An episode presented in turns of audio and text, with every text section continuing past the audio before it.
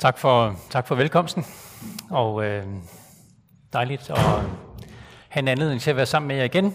Øh, ja, fordi jeg som øh, ikke har mødt mig før, jeg hedder Henrik Bartoldi, som sagt, og øh, har i mange år været med i Københavnerkirken, og er tilknyttet Bornholmerkirken som øh, sådan en form for tilsynsmand. Når man nu ikke har en biskop, så må man klare sig med sådan en som mig. Øh, ja, så øh, efter gudstjenesten, så, så har jeg samtale med ledelsen, og det, øh, det gør vi sådan en Øh, når der ikke er corona, så er det to gange om året. Øh, nu skal vi lige ind i rytmen igen. Øh, så det, øh, det er første gang, jeg er her i år. Ja. Vi vil, øh, vi vil rejse os op, og så vil vi høre øh, dagens tekst, som er fra det allerførste kapitel i øh, nemlig øh, Matteus evangeliet, kapitel 1. Med Jesu Kristi fødsel gik det sådan til. Hans mor Maria var forlovet med Jesus, med, undskyld, hans mor Maria var forlovet med Josef, men før de havde været sammen, viste det sig, at hun var blevet med barn ved Helligånden. Hendes mand Josef var retsindig og ønskede ikke at bringe hende i vandry, men besluttede at skille sig fra hende i al stilhed. Mens han tænkte på dette, se, da viste Herrens engel sig for ham i en drøm og sagde, Josef, Davids søn, vær ikke bange for at tage Maria til dig som hustru, for det barn, hun venter, er undfanget ved Helligånden. Hun skal føde en søn, og du skal give ham navnet Jesus, for han skal frelse sit folk fra deres sønder. Alt dette skete, for at det skulle opfyldes, som Herren har talt ved profeten, der siger, Se, jomfruen skal blive med barn og føde en søn, og de skal give ham navnet Immanuel. Det betyder Gud med os. Da Josef var vågnet op af søvnen, gjorde han, som Herrens engel havde befalet ham, og tog hende til sig som sin hustru, men han lå ikke med hende, før hun fødte sin søn, og han gav ham navnet Jesus. Amen.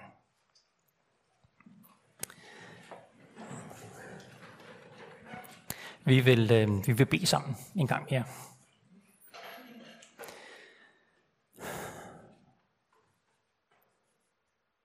Gud, vi kan, øh, vi kan ikke se dig, men du kan se os lige så klart og tydeligt. Du kan øh, se helt ind i vores øh, inderste, i vores tanker, i vores følelser og alt, hvad der rører sig i vores øh, liv. Og vi beder om, at, at du vil bruge det, vi skal være sammen om nu, til at tale gode ord ind i vores øh, hjerter, i vores sind, at vi må blive øh, styrket i livet som dine børn. Amen. Lad mig, øhm, lad mig bare være ærlig og sige, at øh, jeg synes faktisk også, det er en lille smule syret at øh, skulle holde en juleprædiken sådan i starten af november. Øh, det er de færreste danskere, der er sådan decideret øh, julefanatikere, som sådan spiser risalamang hver måned den 24. og sådan noget, ikke? Øh, og som tænker, super, en ekstra juleprædiken. Øh, hvor heldig kan man være? Jeg har faktisk en bekendt, som går virkelig meget op i jul, og øh, i det hjem, der er julepynten allerede fremme, og øh, stort set alle julegaver er købt, op, købt ind, og øh, så vidt jeg husker, så tror jeg faktisk allerede, de er stillet op, sådan, så man kan gå og se på dem og glæde sig. Øh, men det, det er hos mig ikke trangen til at være i uri, urimelig god tid med julen, som har gjort, at jeg har besluttet, at vi tager det her tema på. Øh, sagen er, at øh, i Københavnerkirken, der har vi gennem lang tid haft en serie, der hedder Guds historie. Og, øh, og det, er en, øh, det er et forsøg på at fortælle de, øh, de vigtigste begivenheder i, øh, i Bibelens øh, fortælling – øh, lige, fra, øh, lige fra altings start i øh, første Mosebog, kapitel 1, og så frem til øh, jordens ende. Og, øh, og der faldt det så i min lod, i maj måned, øh, at holde en prædiken om Jesu fødsel. Og jeg tænkte, wow, hvordan får jeg lige... Øh... Og så viste det sig, synes jeg, hvor godt det egentlig var nogle gange at fokusere på indholdet uden for sæsonen. Uden øh, juleræs og girlander og alt det der. Øh, Dengang tilbage i maj, søndagen før, der havde vi afsluttet en, en meget lang sektion i den her serie, hvor vi havde gået igennem vigtige ting og begivenheder i Gamle Testamente. Og så, øh, og så den søndag, der satte vi så fokus på historiens kæmpe store vendepunkt, hvor det uventede nye sker, som kommer til at sætte alt det, der sker bagefter, i et helt nyt lys. Nemlig Jesu fødsel. Det første, vi skal se på, det er, hvem er han, Jesus? Og hvad er det med ham, som gør, at vi med rimelighed kan tale om den store histories vendepunkt? Verdenshistoriens vendepunkt, fordi han blev født.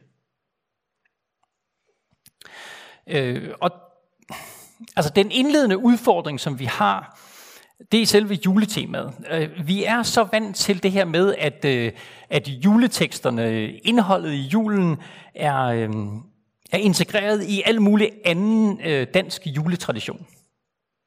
Nisser og julemænd præger øh, indtrykket af den her julefortælling, sådan som vi oplever den her i Danmark. Øh, og julekalender efter julekalender, øh, det skaber sådan en, en ramme af, Øh, jamen, I ved det der med, med fantasi og øh, tidsport, øh, opdigtede figurer og øh, overnaturlige evner osv. Det er super underholdning. Det er det jo. Udfordringen kommer, fordi Jesus så for en del danskere havner i kategorien fantasi og opdigtede figurer. Og øhm, og jeg vil bare understrege, hvis, øh, hvis der er øh, en enkelt eller to af jer, som har snedet sig ind her i Bornholmekirken i dag, og som har det, den tilgang, så er du hjertelig velkommen. Det vil jeg bare sige. Øh, virkelig, der er ikke nogen krav om noget bestemt niveau i kristentro for at komme ind og, øh, og være med i dag. Øh, men jeg kommer til at udfordre dig. Du er velkommen til at udfordre tilbage. Øh, du skal bare tage fat i mig øh, efter gudstjenesten, hvis du har spørgsmål eller kommentarer eller protester. I den meget, øh, meget, meget kendte, vi, det, det, det her juleevangelium, som vi har læst her, er jo ikke sådan den super, super kendte. Den, den rigtig kendte, det er den fra Lukas evangeliet. Øh, og den, der starter øh, fortællingen om julen og det, der skete der, med, og det skete i de dage, Øh, eller som det hedder i den, øh, i den gamle latinske oversættelse af, af Bibelen, Vulgata, der hedder det, Factum est autem in diebus illis. Og det skete i de dage. Derefter skete det i de dage. Det skete, eller som det var på latin, factum est. Factum est. Forfatteren til Lukas evangeliet, han var, han var historiker, og han var, øh, han var øh, læge. Han havde lavet øh, grundig research til sin bog, og så skriver han, jeg har besluttet nøje at gennemgå alt forfra og nedskrive det for dig i rækkefølge, højdærede Teofilus, for at du skal vide, hvor pålideligt det er, det som du er blevet undervist i.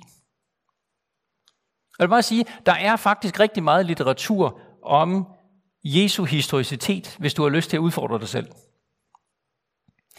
Øhm, jeg vil bare kort sige, at der er meget få, hvis overhovedet nogen seriøse historikere, som benægter, at Jesus har levet. Så når vi har med Jesu fødsel at gøre, så er vi ud over den der kategori, der hedder fantasi. Så er vi over i historie genren. Men, og det er jo, en ting er, at han er en, en historisk person, en anden er, som jeg nævnte før, hvorfor kan man med rimelighed tale om den store histories vendepunkt, fordi han blev født? Hvad er det uventede nye, som sætter alt efterfølgende i nyt lys? En del af jer har oplevet at blive forældre. Nogle er i samme kategori som mig, og har oplevet at blive bedsteforældre. Øh, og det er øh, en stor ting, når et barn bliver født. Mine to små øh, piger, børnebørn. Det, det, det, var, det var helt fantastisk, da de blev født. Øh, meget stort, synes jeg. Men, men øh, altså, det er måske nok at overdrive lidt øh, bedsteforældrerollen, hvis man siger, at det var sådan et, et vendepunkt i verdenshistorien. Det er sådan lige at stramme den. Øh, men med Jesus var det anderledes. Og der er i mine øjne fem små indikatorer i teksten, som peger i retning af noget enestående. Altså sådan for alvor enestående. Øhm. Her har vi tre af dem. De handler om det samme. Før de, altså Maria og Josef, havde været sammen, viste det sig, at hun var blevet med barn ved Helligånden. Der viste Herrens engel sig for Josef og sagde, det barn, hun venter, er undfanget ved Helligånden. Og endelig, se, jomfruen skal blive med barn og føde en søn. Og når vi, lige sådan, når vi hører det og læser det, så er det fuldstændig naturligt for et moderne tænkende menneske at protestere. Altså, undskyld, jomfruer bliver altså ikke gravide. Og til det siger bibelteksten præcis. Præcis. Jomfruer bliver ikke gravide, og det, der ikke kan ske, skete. Det, der ikke kan ske, skete. Det er utænkelige. Og jeg kan love jer for, at det var fuldstændig mindblowing for Josef. Puff, sagde det i hans hoved, da han hørte det her. Og det var mindblowing for Maria, og for dem, der hørte om det. Dem, som Matthæus skrev sin Jesus-historie til. På samme måde, som det for os i det moderne Danmark er mindblowing og indrømmet nok mere for os. Vi er meget ude af træning med at tænke Gud ind i det, der sker. Og samtidig så kan, man, øh, så kan man undersøge, er der andre elementer i beretningerne om Jesu fødsel, som peger på, at der er noget enestående på spil. Vi plejer at sige på dansk, øh, en svale gør ingen sommer. Så altså, okay, hvis der lige sådan er en enkelt ting, som peger i retning af det her det enestående, så... Hmm. Men øh, hvis nu der er mange svaler, så kan det være, at der er et eller andet om det. Det vi ved, det er, at en flok forhyrter ivrigt opsøgte Maria og Josef og den nyfødte, fordi deres fredelige nattevagt var blevet afbrudt af engle, som fortalte, at der var et barn, som skulle være en frelser og en kilde til glæde. Der var en flok stjernetydere fra Iran-Irak-området, som mødte op noget tid efter med kongelige gaver, tilbad barnet som en Gud. Det skal vi, øh, det skal vi synge en, en, en øh, salme eller sang om øh, efter prædiken. Og da Maria og Josef senere var i templet, øh, i Jerusalem med Jesusbarnet, så blev de faktisk to gange antastet af ældre mennesker, som sagde, at Gud havde prikket til dem og sagt, vi skal hen og se det der barn. Fordi barnet skulle være en frelser og et lys for verden. Så der er et mønster. Der er et mønster. Jesus var i en helt særlig kategori. Det blev bevidnet ved flere lejligheder af vidt forskellige slags mennesker. Så, så hvad var det for en kategori, han var i, Jesus? Kan det, kan det forklare den mærkelige påstand i vores tekst i dag om, at han ikke var født som søn af en jordisk far, og at hans mor var jomfru? Ja, altså hvis man, hvis man tager og stykker billedet sammen fra hele Bibelen, særligt Nye Testamente, så opstarter det både mærkelige og vidunderlige billede, at Jesus blev født både som menneske, Marias søn, og som Gud. Undfanget ved Helligånden, født af Jomfru Maria, som den oldgamle trosbekendelse formulerer det, den her mystiske virkelighed. Eller i den, øh, den anden af de gamle, den Nikano-konstantinopolitanske. Det er, det er sådan en af de der sådan spiritusprøver, øh, man kan tage. Øh. Gud er Gud, lys er lys, sand Gud er sand Gud, født, ikke skabt, af samme væsen som faderen, ved hvem alt er skabt. Den her oldgamle kristne trosbekendelse, som, som forsøger at sige det, som ikke rigtig kan siges med menneskeord. Det mystiske, det, det ufattelige, at det var Gud, der blev menneske i Jesus. Jeg kaldte billedet af Jesus i Bibelen for mærkværdigt. Og det er det.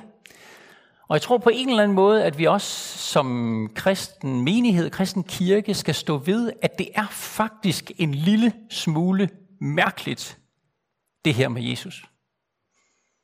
En del af os er vokset op i kristen kirke, og vi, vi har ligesom vendt os til det, og nå, men sådan er det bare.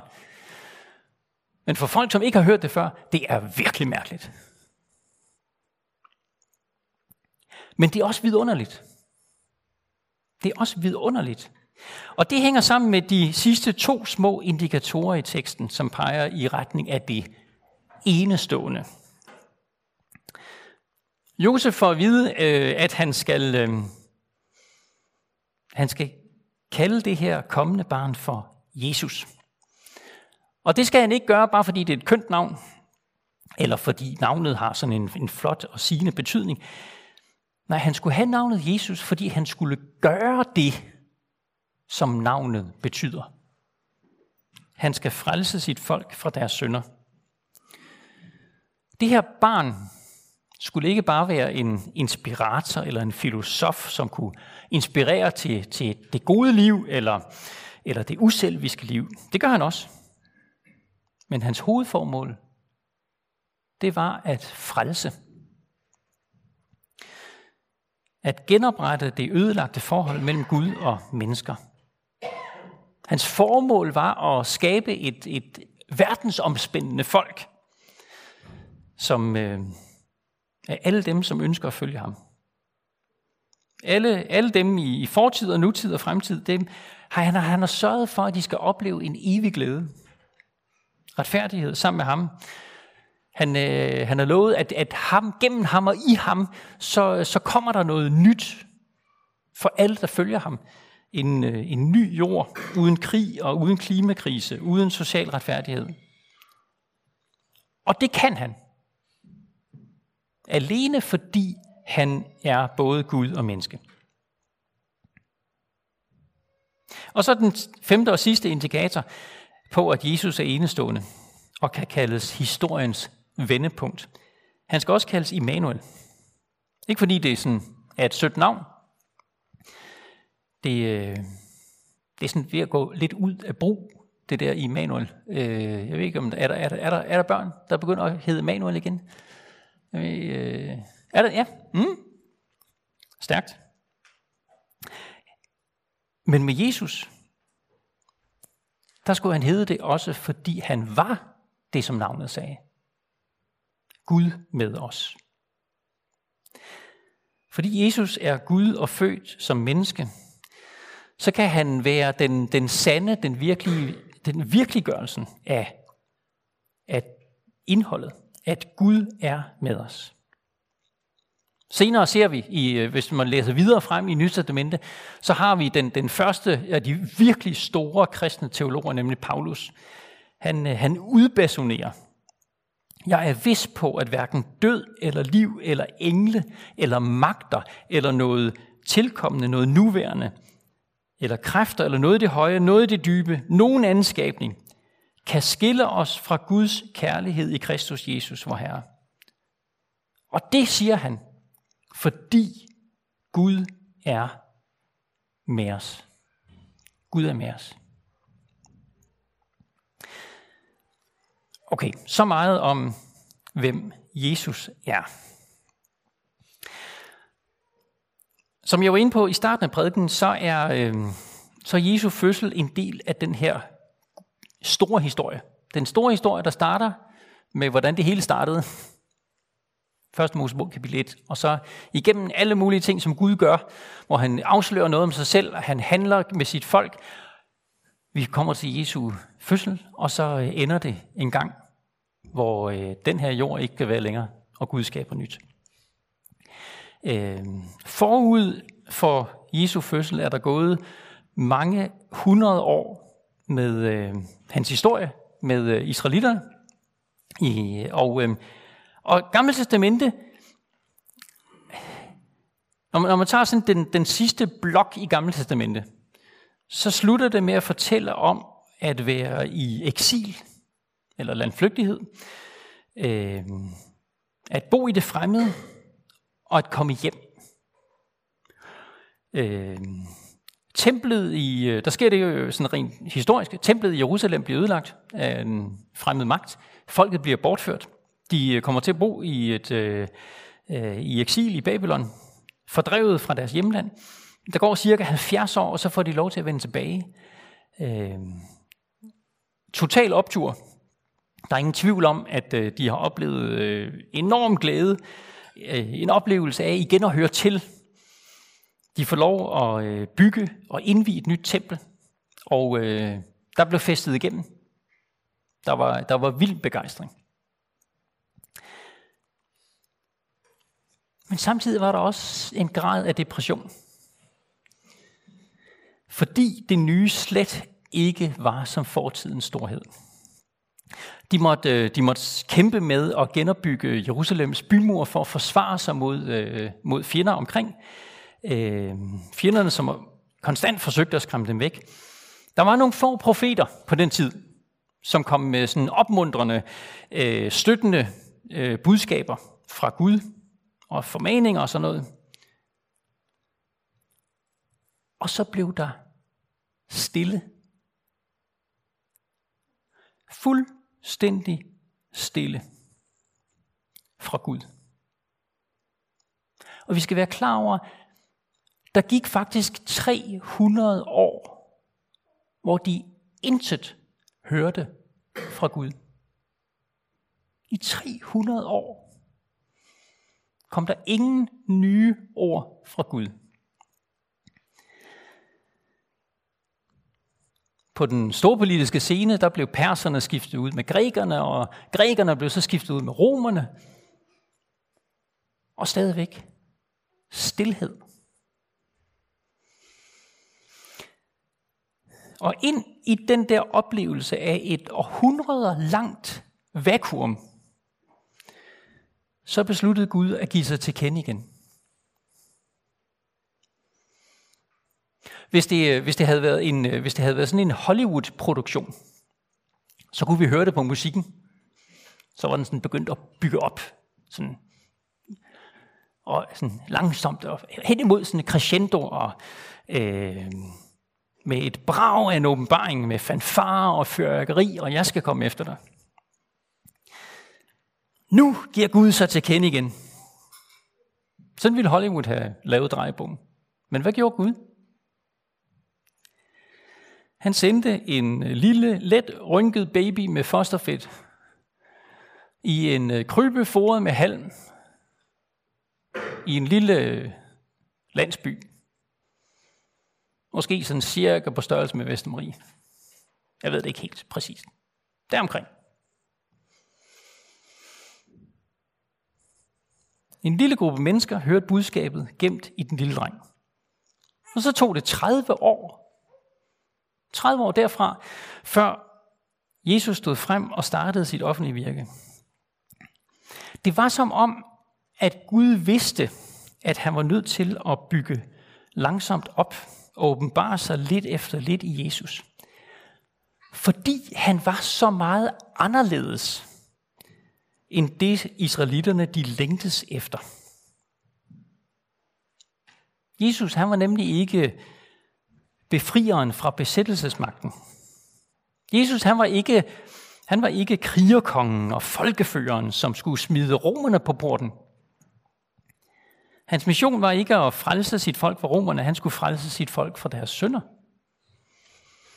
Han skulle ikke være øh, Israels udgave af ham der Volodymyr Zelensky, som vi hører så meget om i, øh, i nyhederne. Den øh, vildt karismatiske leder med general, geniale generaler, som går ud og vinder øh, slagene. Nej, tanken var, at han skulle ende på et kors og dø. Fordi Gud vidste, og Jesus vidste, at det var den eneste vej, hvis han skulle frelse sine elskede mennesker.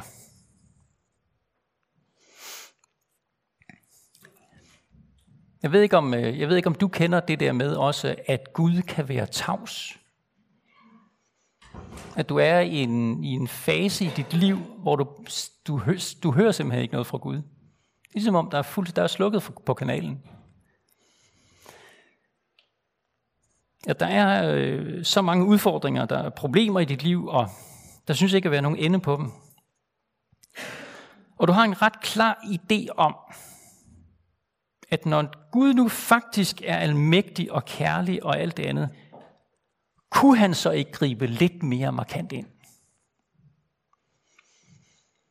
Jeg kender det faktisk ret godt i perioder i mit liv. Og her tænker jeg, at det her, øh, det her markante kapitel i Guds historie kan give os lidt perspektiv. Faktisk, faktisk ikke en løsning. Læg mærke til det. Det ville, det, det, det ville være så dejligt med løsninger. Men det er ikke virkeligheden hos Gud, at han giver os løsninger, når vi har problemer. I hvert fald ikke altid. Men han, han kan altid give os perspektiv, så vi ser vores situation i delvis nyt lys. Og den her beretning om drengen, der blev født i Bethlehem som historiens vendepunkt, kan give os perspektiv på, øh, på flere måder. Gud svarer os ikke nødvendigvis, som vi gerne vil have det. Gud svarer os ikke nødvendigvis, som vi gerne vil have det. Også selvom vi har det helt reelt hårdt. I verdenshistoriens vendepunkt, hvor det absolut nye skete, som det som sætter alt andet i et nyt perspektiv, der svarer Gud helt og fuldstændig anderledes end det, som øh, folk dengang havde forventet. Han valgte at gå øh, undercover, som vi vil sige i dag. Han valgte det meget ikke spektakulære. Fordi mennesker skulle ikke have tillid til magt og styrke. Eller til redning og løsning her og nu i det åbne. Og sådan kan det også gå i vores liv. At vi bliver henvist til at stole på hans usynlige virkelighed under det synlige. Stole på hans ord, stole på hans rige, hans indgreb, når hans overblik siger, det passer.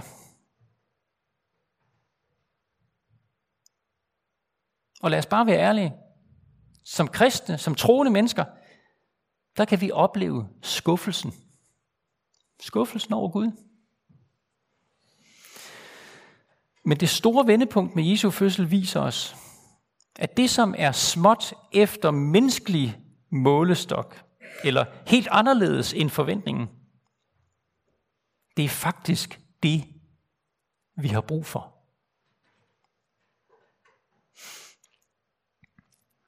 Men, og så som det andet, historien om barnet i krybben kan også give perspektiv, fordi det viser os noget om, at Jesus han satsede alt på sin redningsaktion. Han var Gud og fra evighed Han blev et menneske med et menneskeliv med alt, hvad det indebærer, uden at ophøre med at være Gud. Drevet af en ufattelig og umålelig kærlighed. Han ville, han måtte gøre det, fordi han måtte frelse sit folk fra deres synder. Inklusiv os. Og så er der det, som det tredje, at selvom vi øh, i vores hverdag, i vores liv, med det vi nu øh, opmøder, øh, møder af, og oplever af, af, af modgang og bølgegang, så må vi insistere på den kendskærning, at Jesus bar navnet Immanuel. Han bar navnet Immanuel. Han var virkelig og er virkelig Gud med os. Og det betyder, at lige meget hvordan vi oplever det, så må vi gentage for os selv, han er med mig. Han er med mig. For nogle år siden øh, var jeg inde i øh, en, en øh, synes jeg, ret svær periode. Øh, nogle af jer ved, at vi prøvede at lave en kirkeplantning øh, ud fra Københavnerkirken på, øh, i København til Vestegn. Øh, jeg var gået ud af Københavnerkirkens ledelse og skulle lede den her. Og efter øh, et par år, så måtte vi erkende, det kom ikke til at ske. Og vi nedlagde den her kirkeplantning. Og øh, det synes jeg faktisk var ret, øh, det, det, det, det var egentlig svært for at sige det mildt. Og så, øh, og så en dag, sådan øh, et måned, halvanden efter jeg havde truffet beslutningen, så, øh, så var der et øh, citat i Kristi Dagblad af Martin Luther. Og der stod der, jeg kender ikke den vej, som Gud leder mig, men jeg kender ham, der leder mig. Jeg kender ham, der leder mig. Og det er lidt det, der, det, er det samme, der ligger i det her. At Jesus har det her navn Immanuel, og er virkeligheden, er øh, læmeliggørelsen af det, nemlig at Gud er med os. Det betyder ikke, at vi nødvendigvis får fred psykologisk, og alting falder på plads. Der kan stadigvæk være ting, som vi ikke forstår. Men vi ved, at han er med os. Lige nu, midt i problemerne. Også den dag, jeg skal dø. Også den dag, jeg skal stå op af graven og tage hul på evigheden.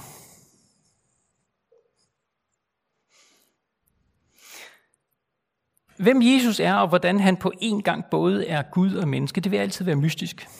Vi finder aldrig vi finder aldrig rigtig ud af det. Vi finder heller aldrig rigtig ud af, hvorfor livet er skruet sammen, som det er, og hvorfor Gud handler med os, som han gør.